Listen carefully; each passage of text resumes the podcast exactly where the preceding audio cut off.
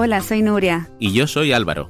Somos amigos de Lindsay Marshall y los hemos ayudado a traducir su podcast, Tumble, del inglés al español. Tumble es un programa donde exploramos historias de descubrimientos científicos. Hoy tenemos un episodio especial sobre el coronavirus en el que contestamos las preguntas de los niños. Lindsay y Marshall han hablado con un experto para responder las preguntas de sus oyentes. El coronavirus puede parecer complicado y asustar incluso.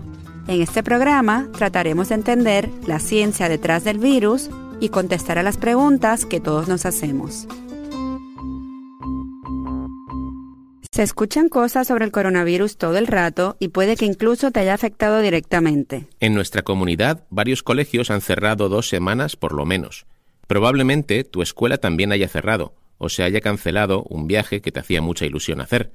O quizás conozcas a alguien que se ha contagiado o que tiene miedo de contagiarse. Sabemos que tú y tu familia estáis tratando de aprender y entender más sobre el coronavirus.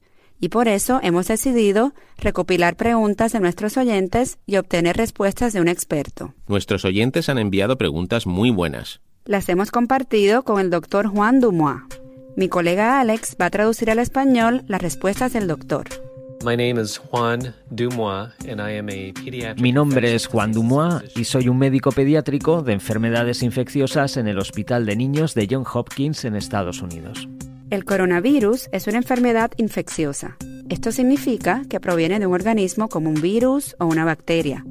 El doctor Dumois ha estudiado este tipo de enfermedades y trabaja con niños, así que es una persona ideal para responder a vuestras preguntas. El hijo de Alex, Pepe, de 9 años, nos va a hacer el favor de leer las preguntas que han mandado diferentes niños y el doctor Dumois las va a contestar. Vamos con la primera pregunta. ¿De dónde viene el nombre del virus? He escuchado que todo empezó con unos murciélagos y quería saber si esto es cierto. Y si fue así, ¿qué pasó? ¿La gente se comió unos murciélagos? Muy buena pregunta.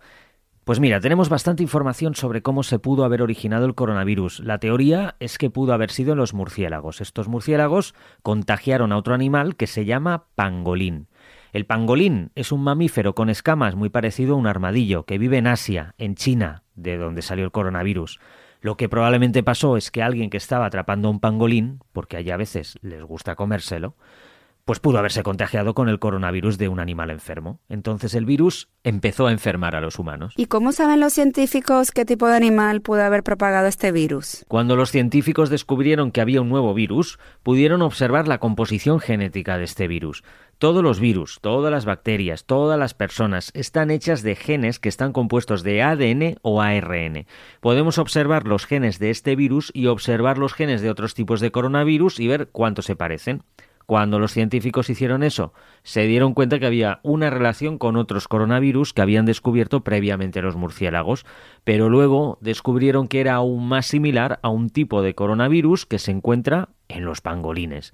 Así que está estrechamente relacionado al virus de los pangolines y un poquito menos al virus de los murciélagos. Por eso Parece ser que un murciélago pudo haber contagiado a un pangolín y este se lo pasó a un ser humano. ¿Y cómo se contagió esa persona? ¿El pangolín mordió a esa persona? El virus puede estar presente en la saliva de un pangolín y en los humanos se encuentra incluso hasta en los excrementos. Así que solo por tocar el pangolín o quizás si el pangolín mordió a esa persona, pasando la saliva a la herida, esas son las diferentes maneras en que los seres humanos pueden haber sido infectados.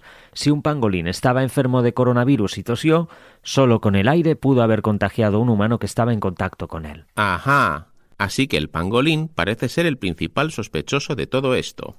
Es un sospechoso, pero no estamos 100% seguros si es culpable. Muchos científicos están investigando para probar de dónde realmente salió el coronavirus. Bueno, de cualquier manera, no es la culpa del animal, no lo hizo a propósito. Exactamente. Vayamos de vuelta a la pregunta original. ¿De dónde salió el nombre del virus? Los virus, a diferencia de los huracanes, no se nombran en orden alfabético. Depende de los científicos que los descubren. A veces le ponen el nombre por su apariencia bajo el microscopio, como el coronavirus. La palabra corona viene del latín antiguo y significa lo mismo que en español, corona. Para ver al coronavirus tienes que hacerlo en un microscopio especial que se llama microscopio electrónico, porque obviamente estos virus no se ven en unos microscopios normales y cuando lo miras el virus tiene unos picos en los bordes como si fuera una corona de un rey o una reina. Por eso lo llamaron así, coronavirus. Así que es como una corona de una reina, pero sin piedras preciosas. Exacto. Y muchísimo más pequeña. A veces la gente le llama al coronavirus el nuevo coronavirus, porque hay muchos otros tipos de coronavirus.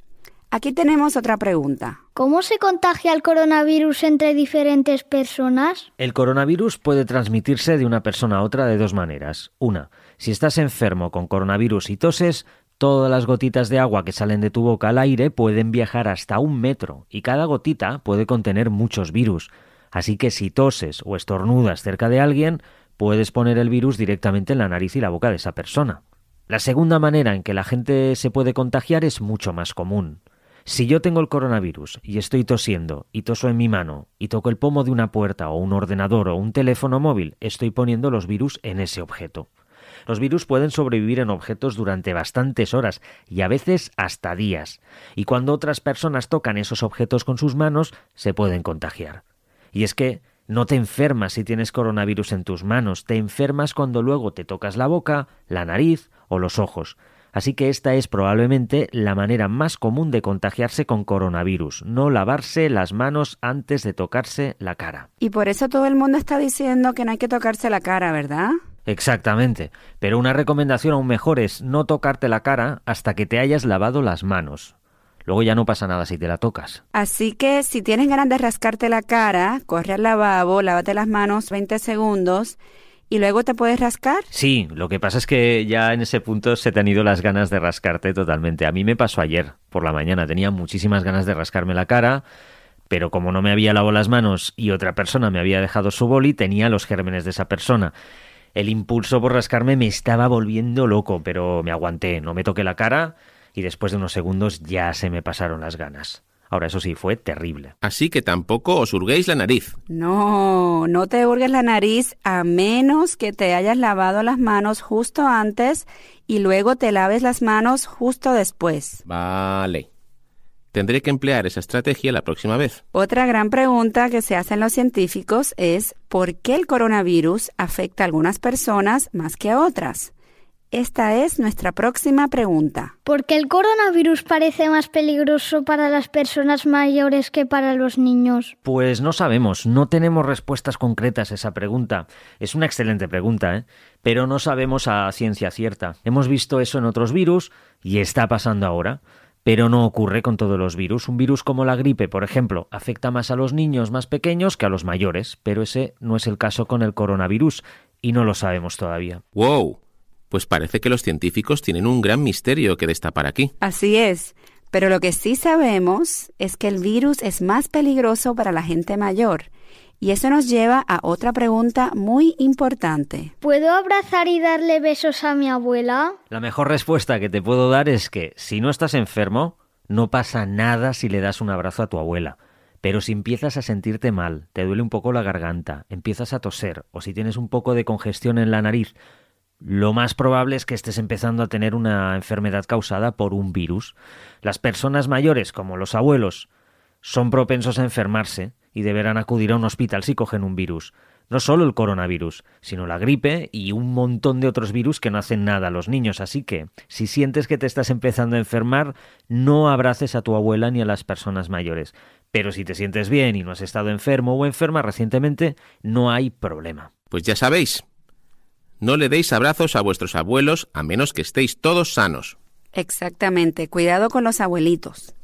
Otra pregunta que hemos recibido tiene que ver con los miembros más peluditos de la casa. ¿Las mascotas pueden contagiarse con el coronavirus? Tu mascota podría contraer el coronavirus, pero seguramente no se enfermará, así que probablemente no tienes que preocuparte por ella. ¿Pero las mascotas pueden ser transmisoras de la enfermedad? Por lo que sabemos, no. Si el virus no les afecta ni las enferma, entonces probablemente no puedan transmitirlo a otros. Tenemos dos últimas preguntas muy importantes para el doctor Dumois. Este podcast, Tumble, se enfoca en el proceso científico y por lo general esto es algo lento tanto la investigación como la información que se comparte entre los científicos. ¿Nos puede explicar cómo la ciencia se está moviendo para abordar un problema tan grande como el coronavirus? teniendo en cuenta que nos queda mucho por entender. Desde que se detectó el brote de coronavirus, los científicos han podido detectar que se trataba de un nuevo virus y pudieron informarnos sobre los genes que lo componen. Esto lo hicieron de una manera tan rápida que no podríamos haberlo imaginado ni haberlo hecho hace 10 años. La ciencia de laboratorio ha avanzado tanto que algo que solía llevar semanas ahora solo tarda horas. Eso es algo muy importante que realmente ha ayudado en el desarrollo de las pruebas para diagnosticar el coronavirus en pacientes y está ayudando a encontrar tratamientos y vacunas. Otra cosa que ha ayudado es que los científicos que han estado descubriendo nueva información sobre el virus han estado dispuestos a divulgar la información al público de forma muy rápida. Muchos nos estamos preguntando cómo se podrá contener este brote, cuándo va a terminar esto y, cómo la ciencia puede ayudar. El brote probablemente termine cuando suficientes personas se hayan vuelto inmunes al virus. ¿Volverse inmune qué significa? Pues que cuando te enfermas de algo, tu cuerpo aprende a combatirlo y evita que te enfermes. Eso se llama inmunidad. Si contraes el coronavirus y desarrollas inmunidad, es menos probable que te enfermes de este tipo de coronavirus. Además, los científicos están trabajando en este momento en una vacuna. Una vacuna es una inyección que recibes para confundir a tu cuerpo, para que piense que te has enfermado con un virus y para que tu cuerpo desarrolle inmunidad a ese virus. Eso te ayuda a protegerte si te infectas con ese virus en un futuro. Sin embargo, esta vacuna probablemente no va a estar disponible este año. Cuando lo esté, todas las personas que no contrayeron el coronavirus podrán vacunarse para que el coronavirus no sea más que un breve resfriado como los otros tipos de coronavirus que ya conocíamos hace años. Y eso significa que es muy probable que los niños contraigan el coronavirus y muchas personas a su alrededor también. Pues vamos a ver más diagnósticos del virus. Entonces no será algo inusual si los niños conocen gente infectada, pero no es algo por lo que preocuparse. La mayoría de la gente, especialmente los niños y sus padres, van a superarlo sin problemas. Como todos los expertos, el doctor Dumois recomienda lavarse las manos durante al menos 20 segundos mientras tarareas una canción. También puedes usar gel desinfectante. Si usas un gel, asegúrate que te lo pones en ambos lados de las manos por lo menos por 15 segundos. Así que lo más importante es no entrar en pánico, cuidarse y ayudar a la gente a nuestro alrededor que tiene más riesgo de enfermarse. Juntos podemos mantenernos sanos mientras seguimos aprendiendo a través de la ciencia.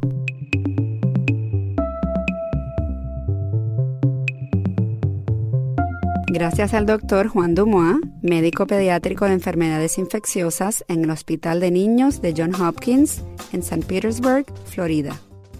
Para más recursos en inglés sobre coronavirus y otros virus, visita la página web www.sciencepodcastforkids.com. El equipo de Tumble son Lindsay Patterson, Marshall Escamilla y Sarah Lentz. Yo soy Nuria Net y junto a Alex García somos la Coctelera Music. Hacemos podcasts en español desde Barcelona. Agradecemos a Álvaro Ramos y a Pepe García por ayudarnos con esta versión en español. Gracias por escuchar. Para más podcasts sobre ciencia para niños en inglés, suscríbete a Tumble, a Science Podcast for Kids.